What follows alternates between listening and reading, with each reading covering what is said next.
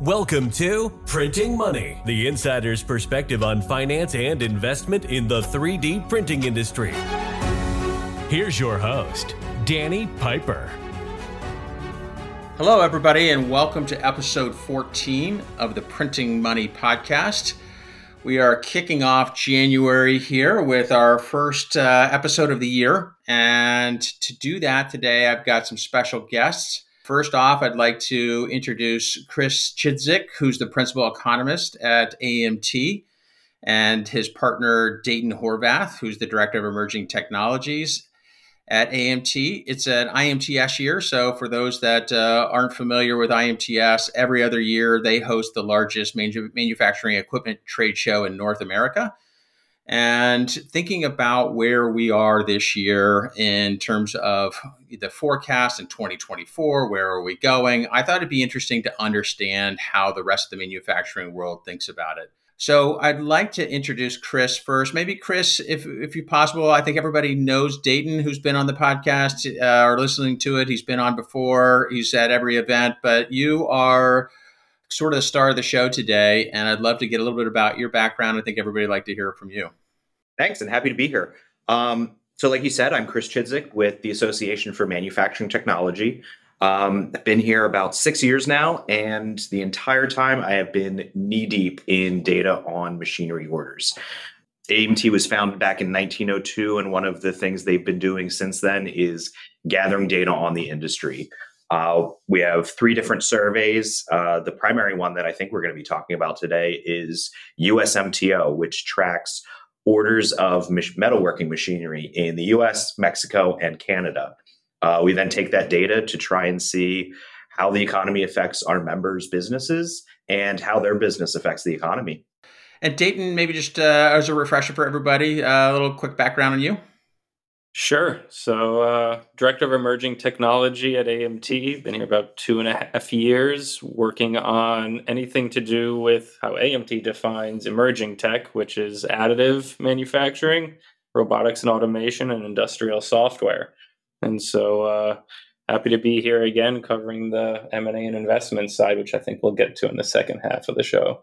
Well, thank you both for joining. Chris, I, I wanted to kind of jump in and, and just maybe as you're thinking through before we get to 2024 can you put some perspective for us on 2023 and how that shaped up for the manufacturing equipment market? Yeah absolutely. So 2023 was a bit of an interesting year. Um, the headline is it's down. Orders are down. But and I, I really like to underline this but if you look back at the historical context, it's still a really good year. Uh, 21 and 22 were so good for orders of manufacturing technology that had they not really happened, we wouldn't be talking about 23 being down. We would say, wow, what a great year this has been. So we were chatting a little bit before this in, in our prep, and I just I want to kind of come back to a point with 23 being relatively in historical standards a good year how much of that ties to you think covid and that overhang of the supply chain disruptions? And is that a big part of it? Maybe you can expand on that so we can have a better perspective of how to think about the last kind of say five years. Absolutely. And going back to 2018 uh, it was a great time. I started at I or at AMT. It was my first IMTS. Uh, good time to be around the industry. It orders were at record levels. Um, a really interesting trend I like to point out is that the decline between 2018 and 2019 in orders was greater than the decline between 19 and 20, even with COVID and everything. To be clear, you we were seeing a decline starting in 2018. So before COVID hitting, we were hitting a slump. Absolutely. Absolutely. And I think it was going into COVID with that little bit of a slump and then everybody being home rapidly rapidly changing how they spend their money from services to goods and how basically changing entirely how they consume. And that led manufacturers to basically retool everything to increase capacity, make different goods that consumers were demanding. And that really led to, and lack of a better word, an explosion in orders of manufacturing technology to meet both the consumer demand as well as that intermediary demand because you have to remember the machines that our members make and sell don't just make final goods they make almost every component that's made out of metal that goes into every product. So even though consumer demand might be going one direction, there's still all that B2B activity that happens uh, with these machines. Yeah, absolutely. So then thinking through that, right now, all of a sudden, you know, we had this decline sort of occurring 2018, 2019. COVID 2020 is an anomaly of a year. Describe for us kind of 2021 2022 2023 because i thought you you know the underlying but is a very interesting but because if those are huge years and we've got this sort of resurgence putting 23 in perspective is, is really helpful before we jump into 2024 mm-hmm. Absolutely. And another thing that we should also take a look at, other than just the machinery orders themselves, are also the orders of tooling and work holding. Um, exactly. Um, those are the other uh, different technologies that we track very closely. And what I like to say to people who aren't in the industry every day is that when the machinery orders go up, that's when people want to be making things. When the tooling and work holding orders go up, that's when the people are making things. And there was a huge difference in 21 and 22 between the machinery orders and the tooling and work holding that we really hadn't seen in a while. Um, prior to COVID, you know, there were small gaps. One would go up, then the other one would quickly follow, but nothing like the gap that we saw in starting really in the second half of 2021.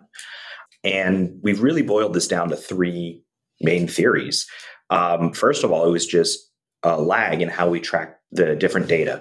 Machinery we track when it's ordered, tooling and work holding when it's shipped. It's just like a dynamic of how they're made and sold and how it's easiest to collect the data. The, oh, the yeah, cutting tools cutting tools probably don't have the same lead time that the big equipment has. So them being a tracked on shipments versus orders is that I mean I don't know if that's going to be as a big of a problem. I'm just so the cutting tools are just the consumable that actually go in and touch the metal and cut it, not the machine. It's like uh, you buy the Correct. drill and you go through the drill bits a lot. So those are sold almost by the pound. So we don't really need to know when they're ordered. It's just when they're sold. And that's also economically more important because the more tooling you're using, the more parts you're putting out the door. And that's the real significance of that data.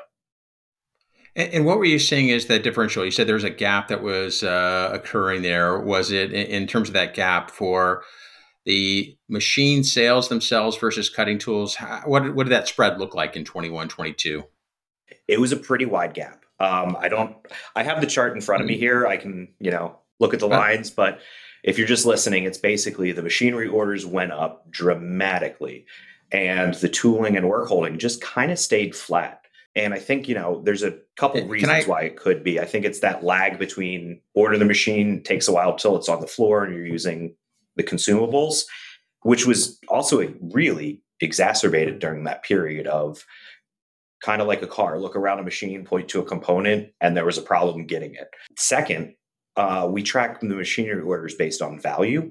So as the value of the machine goes up through automation, um, additional components, uh, increased efficiencies, if anything, they might actually use a little bit less tooling than a less expensive machine. Because if you can optimize a tool path, you're going to crash less, break more. If you can detect anomalous heat in certain areas, you're going to wear the tool less. So, if anything, you'd use a little bit less on a higher value machine. And then I think another thing that is really often overlooked is just getting material itself.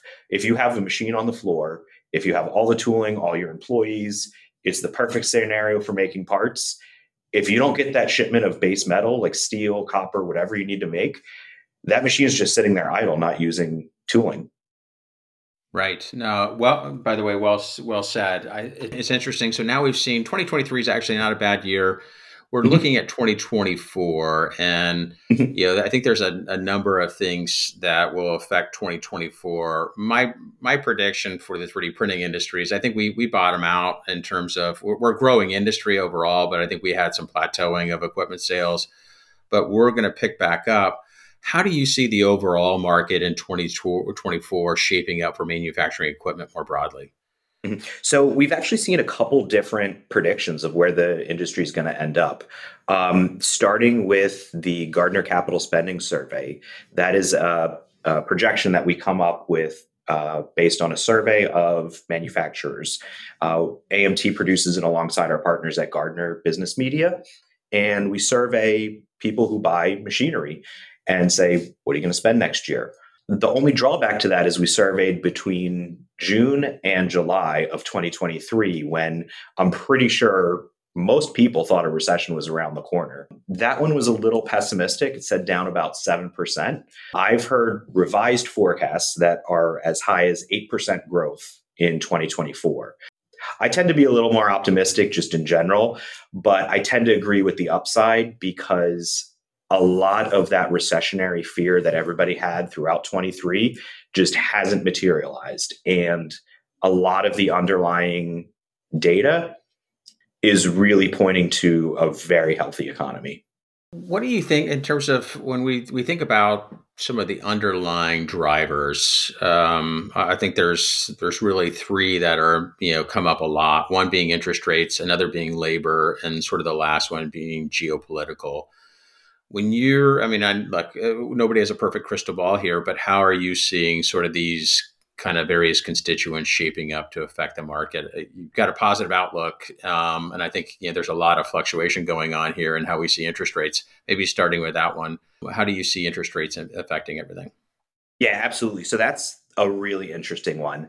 I remember back in june uh, chair uh, Fed Chair Powell was giving a press conference, and somebody asked him about, you know, where are we going to see this, dis- these disinflationary trends first? And he uh, said something about, you know, durable goods sector, those housing, construction, things that are very tied to interest rates. And you know, if you know that meme of uh, Leonardo DiCaprio holding the beer, pointing at the TV, I, I kind of did one of those moves. Um, but you know, it was like two thirty in the afternoon, so it was a coffee, not a beer. But that really stuck out to me. And I was like, you know, as the interest rates have been rising, we have been seeing a trend of falling orders. So I really wanted to look back and see is that the norm? And so it, has been recently, but looking back in history, over other Fed hiking cycles, orders of manufacturing technology actually increased typically. And I think that has a lot more to do with the environment that interest rates are going to be raised in. It's a period of good economic activity that they're trying to cool. I think it goes back that the underlying demand for manufacturing technology comes from people who want to make stuff. If people want to make stuff, these technologies will be in demand. So even though we're in a higher interest rate environment, I think as long as both the consumer demand stays, um, B2B activity on investment and all of the government investment in various infrastructure projects, uh, manufacturing facilities continue to come online despite a period of higher interest rates. I think demand for manufacturing technology can rebound. Yeah, that makes sense. I'll probably skip over labor just for the sake of time, but I think on geopolitical, that you, you kind of just sort of laid into the starting point, I think there's a couple of themes here of reshoring and nearshoring that's not just true in North America, it's true in Europe, it's true everywhere about how we sort of rationalize our supply chains. That, that's probably a piece of geopolitical, but gosh, looking at what's going on with uh, the Red Sea right now and shipping um, that's becoming problematic. Looking at what's going on, obviously, in the world with Ukraine, and looking at the world of uh, you know Israel and Palestine, it's it's creating a dynamic that's playing out. How are you looking at geopolitical influencing the uh, the machine tool sales going forward? Absolutely, I think first and foremost, it just creates a lot of uncertainty, and uncertainty is never good for business that aside, getting specifically into it, the shipping constraints. Um, not only is the Red Sea having the biggest uh, jam up since it was literally jammed up uh, back in 2021, it's really lengthening shipping times. Europe is going to be the one that's most acutely going to feel that, but that's going it'll likely have some ripple effects onto the US economy, um, particularly in manufacturing, as we rely on Europe for a lot of input materials. We export a lot of manufactured goods to Europe, not necessarily consumer manufactured goods, but the big capital equipment that's really made with the manufacturing technology that we track. In addition to that, the Panama Canal is even having issues with the water levels. Uh, depending on the size of the ship, they can only go through, you know, one or two at a time. And it's really all around the world uh, constraining when you can get stuff. And I think that goes back to one of the trends that we saw during COVID, actually, when the orders were increasing. There are industries that typically bought a couple machines here and there, really, really increasing their capacity in the US or nearshoring somewhere in Canada, Mexico, because I think people realize the value of anything across the world could trigger one of these disruptions and having a very short or even sometimes redundant supply chain is super critical to you know getting product out the door and getting money in your pocket. To follow up on that given there's the obviously the, the capacity signal coming from the orders side should we be looking more at the cutting tool mm-hmm. figures for how 24 is going to evolve given these highly volatile yep absolutely so going into 24 that disparity that i was talking about during covid has really narrowed and we're starting to see the machinery the tooling and the work holding all starting to move in a I don't want to say a typical pattern because what's a typical pattern with anything economic, but more of a pre COVID trend. And I think 24, we're going to see a lot more of those orders converging into their old patterns. So is it safe to say utilization is finally catching up?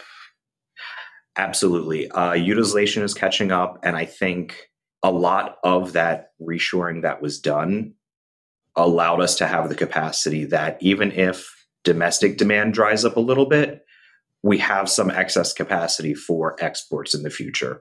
Um, and that's going to be very critical, especially with a lot of the investment that's been happening, particularly in new green energy product projects. Rather than you know creating factories in Europe, Asia, wherever, if there's factories that are set up, ready to go, and have experience, I don't see why those orders wouldn't come right back to the United States where the capacity exists. Chris, I really uh, I know that you've got uh, a big event coming up later this week. Maybe we could uh, just touch base. How do people find you in the future? What's going on later this week? So I know this this by the time this podcast comes out, it's probably going to be about the same time as your event. Maybe tell us a little bit about it and how people can find you.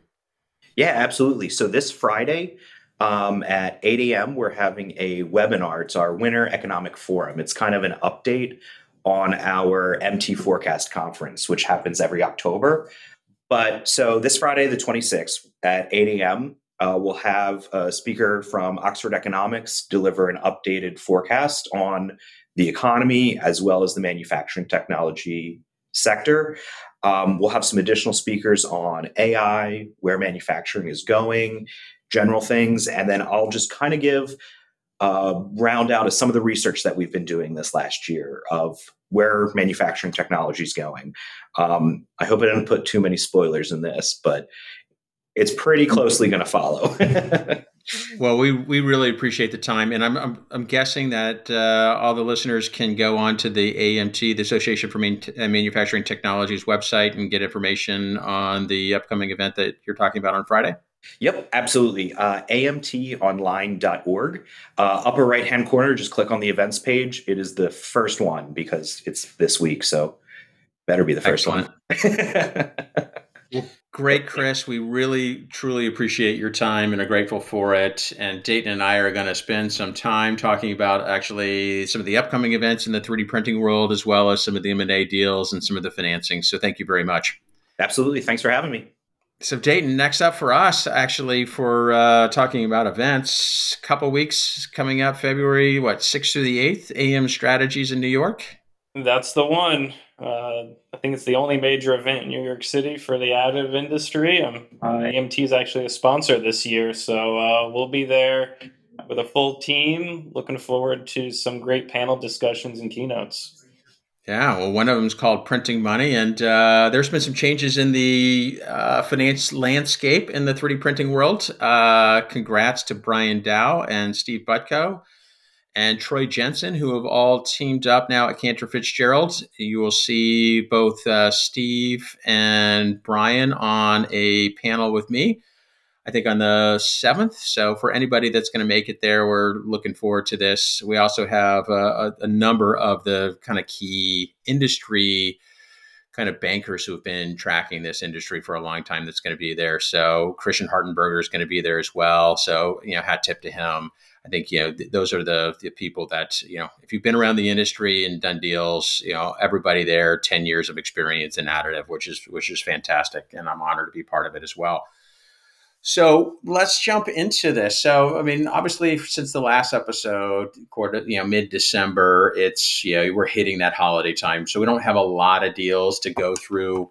Um, so let's just kind of rip through some of these. The, the biggest announcement, I think, overall, is on the software side of the world with Synopsys to acquire Ansys. And uh, you've seen this, Dayton. You know, maybe give us a little bit of thoughts here. You know Ansys pretty well because uh, they've got you know a fair number of additive tools, but it's only a small subset. Um, yeah. Ahead. So Ansys has uh, always been strong in uh, the simulation category, computer aided engineering, some may call it. And uh, you know, over the years, they've been uh, the preferred solver by a lot of uh, the service providers and a lot of end users of additive manufacturing because it addresses some of the multi-physics simulation needs as they get to those more advanced part geometries uh, for both mechanical and thermal applications, uh, just to name a couple. And so, you know, ANSYS uh, obviously is not specific to additive, but curious to see that being a known entity in the simulation software world um, to then uh, be well proposed acquisition by an even larger uh, simulation software company i think makes a lot of sense. But danny you know uh, you're a little closer to silicon valley than i am commenting on the semiconductor side of this well, I mean, I, I, think from an additive standpoint, you know, additive is a small piece of ANSYS, but I do think there's always been this idea that additive and the semiconductor industry have a lot of related kind of components. When you think about process controls, process monitoring, and you, you see companies like Lam Research having made investments, Applied Materials has come in to make investments in this industry. So, um, I see this overall; it's a positive. I don't think it's really. I think it's net neutral, really, for the additive industry, and we included here just because um, you know Ansys has done a couple acquisitions of additive software companies already. Um, I don't think there's, you know, this isn't one where you see the synergies and you're going to cut out a bunch of staff. They just have different things and they're going to be a bigger entity together. It's a, you know, a, an approximately $35 billion transaction, part cash, part stock. So it's worth noting overall. Uh, but again, I don't think this is one that's a revolutionary one that's going to change additive in a way. It's probably not going to change really Ansys's position at all. Um, hopefully, it doesn't get them defocused on additive. It keeps them, uh, you know, squarely aligned and, and executing the way that they have. Yeah, I agree with you. I think net neutral is the right way to think about this one. So uh, next up is Accuron Technologies acquired WAAM 3D. So maybe you could tell us a little bit about WAAM 3D.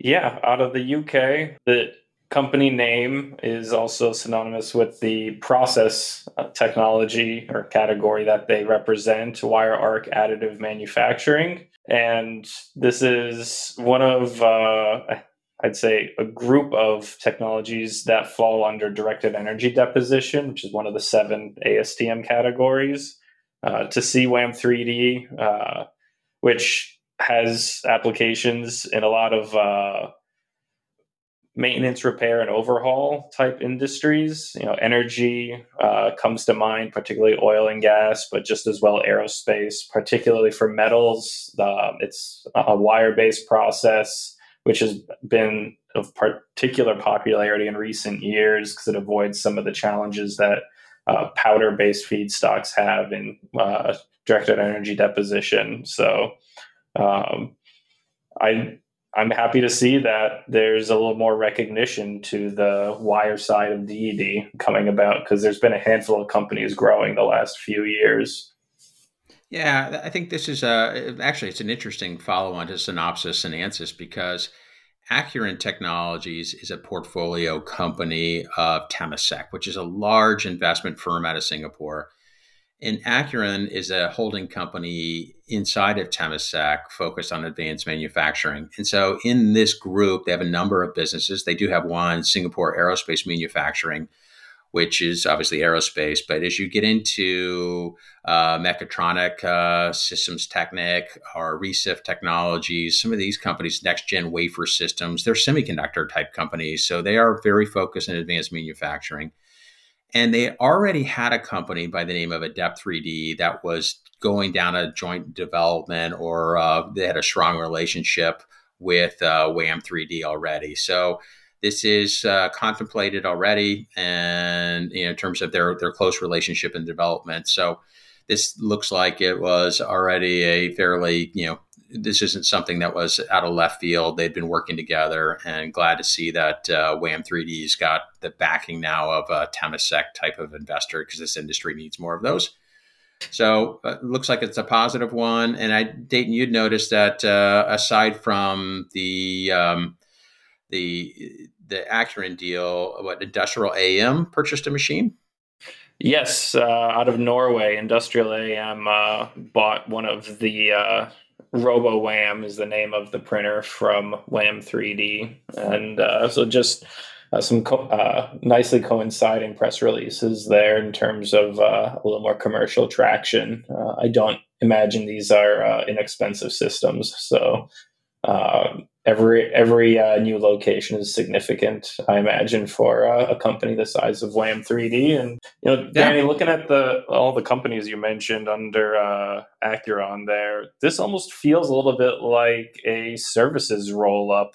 Um, you know, expanding the capabilities uh, across advanced manufacturing processes. Uh, what do you think? I think that uh, Temasek has come up on numerous uh, conversations as I've looked at services over the, the last few years. You're exactly right about it. Um, where it's going to fit with them and which divisions they fit, because they have a. Th- this is one of a few companies which Temasek's involved in. So they're involved in medical manufacturing, aerospace manufacturing, and uh, and I wouldn't be surprised if over the course of time you'll see a few more of these layer in. Keep your eye on Temasek uh, as a result. So most definitely. Um, All right, what's next? The next three deals that we have are really ones that we've covered on prior episodes. So we'll start with the Nano Dimension offers to buyers Stratasys. This came out right before Christmas. Um, so this has been sitting and percolating for the last month. I don't think there's a lot of new stuff to really cover here. It's an all cash offer at $16.50 a share, kind of the value Stratasys at 1.1 billion. It's a premium over the market, but this sort of is you know the the same problem right now i think that shareholders have to look at. They could take a premium right now if they want. It's very if you're short term focused you can get a premium and see you later. Is it the right long term option for the company? I think this is where they have to sit back and and evaluate what's the right answer. And so that's what they're going to have to determine. Any thoughts here dayton? Any commentary at a minimum, deja vu. Uh, this is not the first or the second. I, I, don't have to look back in my notes at uh, what iteration this is. I mean, the, the valuations uh, are down significantly from uh, the prior you know scenarios here, and I'd be you know I'd be really curious to see if there's any willingness of uh, the majority of the shareholders from Stratasys to entertain something like this, even with a reduced price, just knowing that uh, this didn't come from Stratasys uh, the way the desktop metal uh, merger did, and that was voted down to the tune of 70 or 80 percent. Uh, I recall of the shareholders uh, voting it down, and to have you know Dimension come in with another offer here uh, I can't imagine that's uh, warmly received, even with yeah. the reduced valuation. Look, I think Stratasys is doing. I mean, they're they're probably the best in class right now in the industry. Um, if you believe that additive's going to bottom out this year and kind of come back, then the valuation should bounce back. And that's where I just feel like it's shareholders that are going to vote for this are ones that want a quick turn on their dollar, and the ones that don't vote for it are the ones that see the long term value and go, you know, is is there a rationale? Is there some reason why the Nano Dimension team would be better owners of the company? And I think that's the question on the table. So, uh, uh, in the long haul, is is there a better ownership structure in place than what Stratasys has today? And I think that's the vote that they have to make. So, yeah, um, definitely wait and see on that one. Yep, exactly. So the, the next two are just announcements on formal closings. The Align Technology acquisition of Cubicure formally closed on January 3rd. And uh, maybe closer to your uh, uh, heart is the Nexa 3D uh, closing on Essentium, since you had a long-standing relationship doing consulting work with Essentium. That formally closed on January 13th. So those two are now in the books as closed M&A deals. So good way to start out the year for uh, all four companies involved. Uh, looking forward to seeing uh, some of them hopefully at IMTS this year. Um, can't wait to see if there's any uh, resulting impact uh, that these acquisitions have on their product lines or the product mix as uh, we look forward to September in Chicago and uh, we, we we hit those on some of the prior episodes. So if you are curious at uh, that take, you know, please go back and check those out.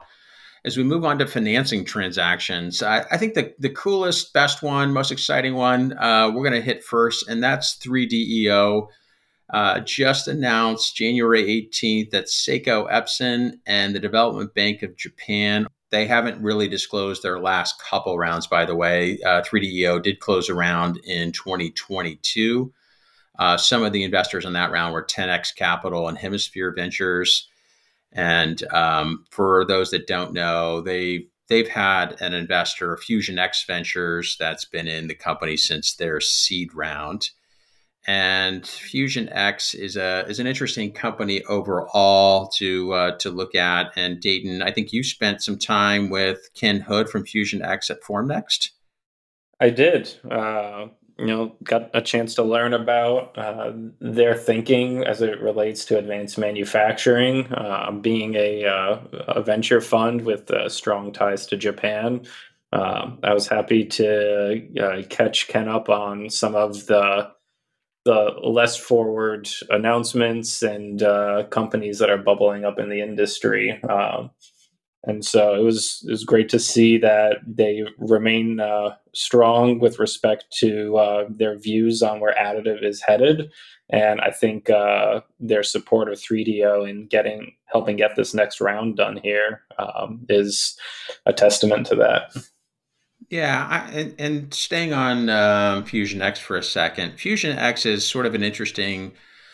They're not a traditional venture arm. Uh, they are a spinoff of D and K Engineering in San Diego area. They do you know manufacturing of machinery and equipment, specialized equipment.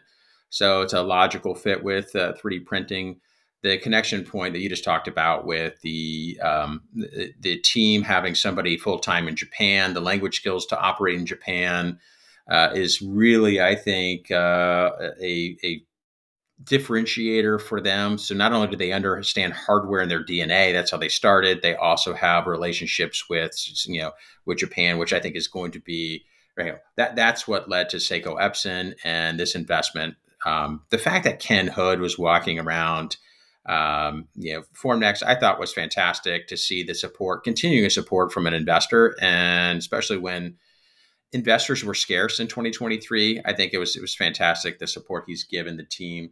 Uh, maybe real quickly, Dayton. I, for some listeners here, they may not know 3DEO. So if you want, uh, take a crack at sort of describing them a little bit. Uh, I'm happy to jump in on that one too. Sure. Just to keep it brief, we've got a you know it's a hybrid approach that uses CNC milling in combination with a metal binder jetting type approach, which uses uh, powder spreading combined with uh, a, an inkjet agent to bind each layer, and then they uh, trace one or multiple layers out with the CNC uh, end mill uh, to generate these uh, green parts that then need to be sintered via a debind and sintering process, uh, primarily for steels and uh, primarily for smaller components. Think, I don't know, the size of an apple or smaller is really the sweet spot that's uh, a, probably a great description. I think for Matt uh, Petros, this is um, you know a great accomplishment for him getting the strategic investors on board. I think what was advertised in the press releases was about a $6.8 million round for about 5% stake in the company. And uh, the team there, and they're in Torrance, California, which they've really um, started building out a sort of a business model that isn't necessarily focused on selling machines, but really selling and developing solutions for customers, whether that is parts production or at some point scaling into a solution where they'll enable uh, the manufacturers with a complete, you know, integrated turnkey solution at their facilities. So yep. it's a it's it's a good business model for them that uh, gets uh, the customer adoption up and running, and I think they've had really good traction with customers as a result. Definitely, I think to wa- uh, the thing to watch there is going to be the the industries that they're targeting because they have a little bit of differentiation in the the types of parts and the way they approach it from a business model standpoint. So, looking forward to seeing them at shows throughout the year. I would say we will look at the next transaction on the list is Velo 3D uh, completed an 18 million dollar direct offering. It's a follow-on offering so at uh, 50 cents a share, they were in need of additional capital. Um, this, I think, closed on December 28th.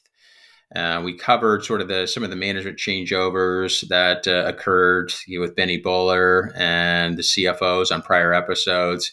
So this gives them a little bit of a cash infusion that was much needed.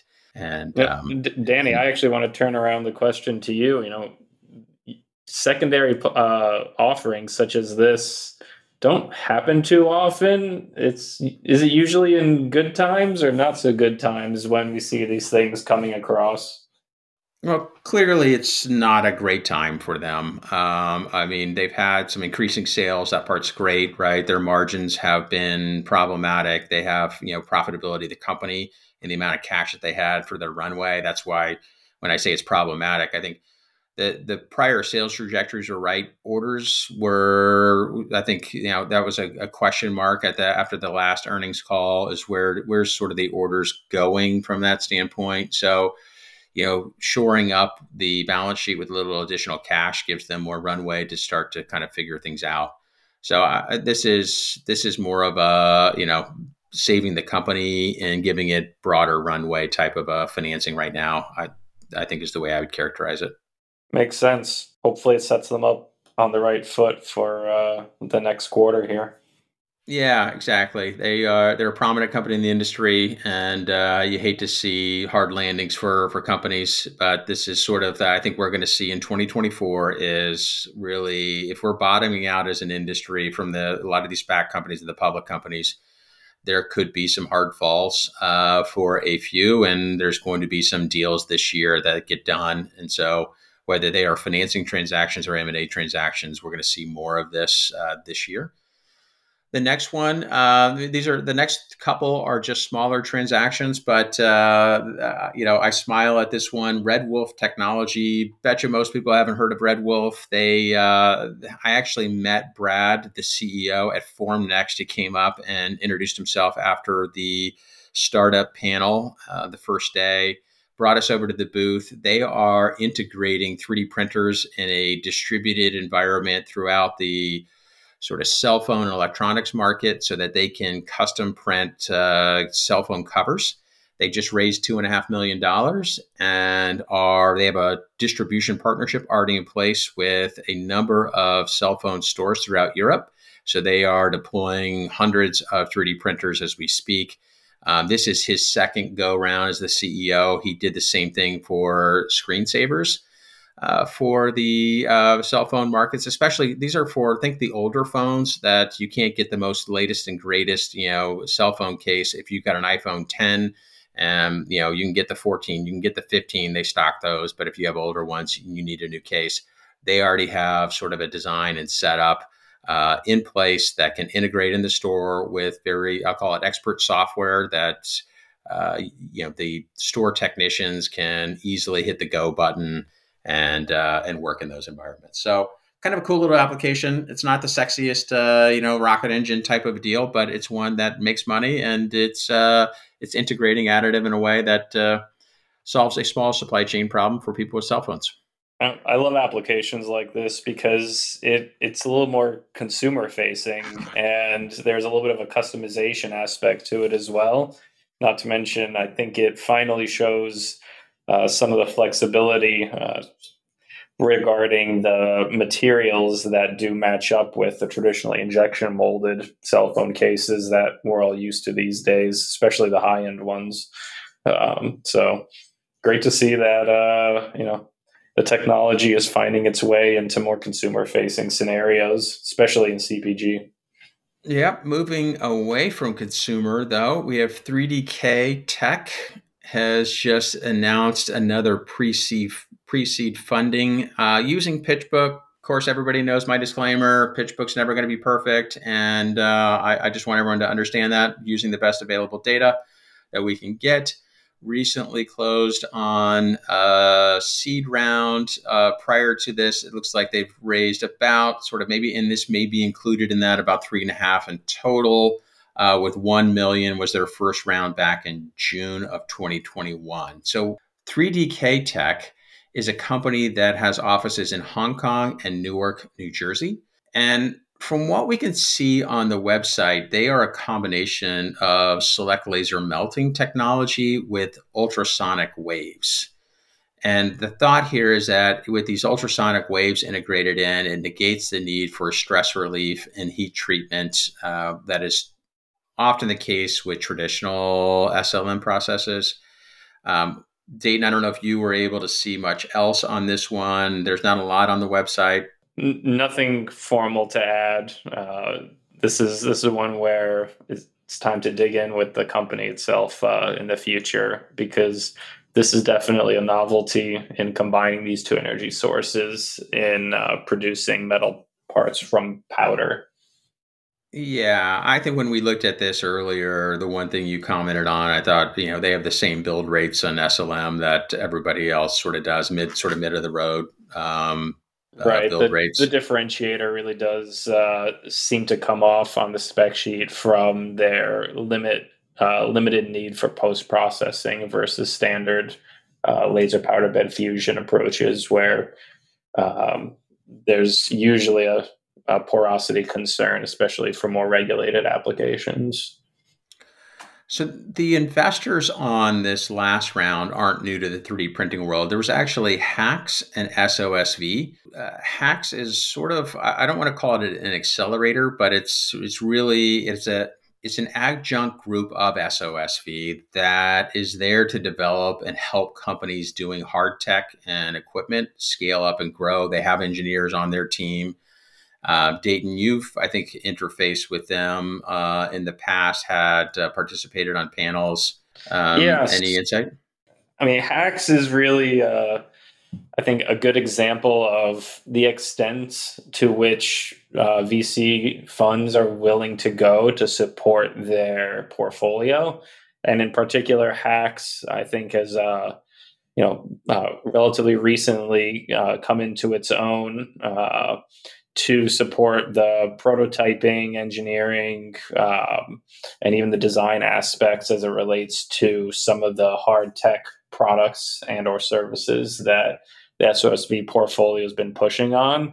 And uh, I, I'm happy to see that there are more groups like this out there because the development cycles for companies like 3DK Tech are going to be longer and harder than many of the more software focused um, startups out there in additive. And so looking forward yeah. to seeing the the results that HAX can uh, can bring to the table uh, in supporting 3dk tech especially as they uh, i think they announced they're coming to the us uh, this month from hong kong and for those, uh, SOSV is not new to 3D printing. They were one of the seed round investors in December of 2011 on Formlabs. So, uh, very, very prominent investor, large fund, uh, great news. It'd be certainly interesting to learn more about these ultrasonic waves and how it impacts the SLM process. So, stay tuned on this one. Just everybody understand, keep your eye out for 3DK Tech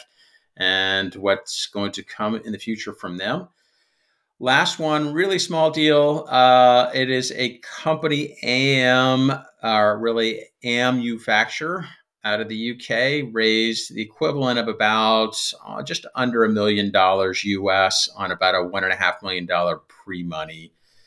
And looking at the company, they largely use MJF technology, although they do have some DLP SLS and SLA, some FDM as well. Uh, they are making parts, polymer parts for a variety of industries. They're a service uh, uh, based uh, approach, and we're invested from a group called Maven Capital Partners out of the UK. So it's just it's one to note that it's glad glad to see that services are being invested in because that's that's a growing area within AM. Yeah, it's one that uh, continues to be closest to the customer, especially when customers aren't consistently using additive in their processes today.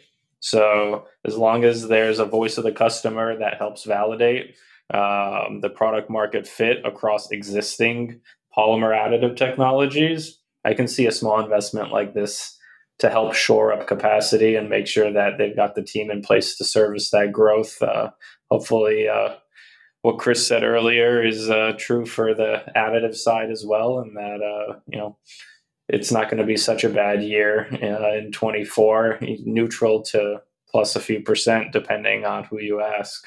In machine tools, with any luck, wow. we'll see similar things from the additive side, especially as we get into uh, the prep for IMTS. Um, you know, coming up in September here. Um, it's going to be, I think, uh, a real sign that we're coming back out of uh, this downturn that we kind of felt in 23 and got lucky without this uh, recessionary concern coming through.